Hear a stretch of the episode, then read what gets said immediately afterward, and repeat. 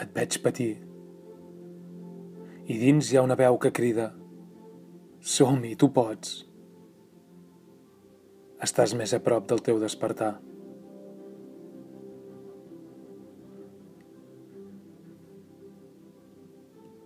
Il·lusions que neixen del desig.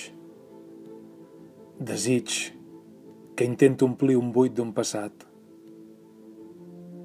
Buit que neix d'un dia que no va saber posar paraules al que et passava. I et veig patir i crido per dins. Som-hi, tu pots. Ja ets més a prop. Fantasia, universos creats per ments que no saben parar. Pors, universos creats per ments que no saben parar. I et veig patir, però ja ets una mica més a prop. Tot, tot, tot és un somni, tot. I els que tenen la clau per despertar-se'n són els que més pateixen. Perquè els que estan mal vivint és precisament allò que els empaita, que els farà lliures. Fora el foc, el fum para.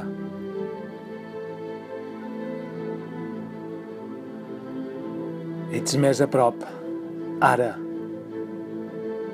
Para. Escolta el silenci, dins, fora. Para't davant d'un arbre, contempla la flor, olora. Tasta.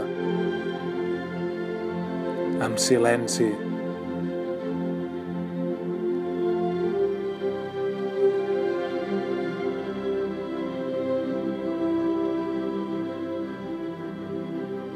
I quan el silenci parla, ja no et caldrà olorar. Seràs l'olor, la flor. Ja no et cal mirar. Ets. Ja no et cal pensar. Ets. Consciència. Ara i aquí. Ara i aquí. Para. Gira't. Gira't. La por, el desig, fum, fum, traspassa'l, traspassa'l. Ja no ets aquest, ja no ets aquest.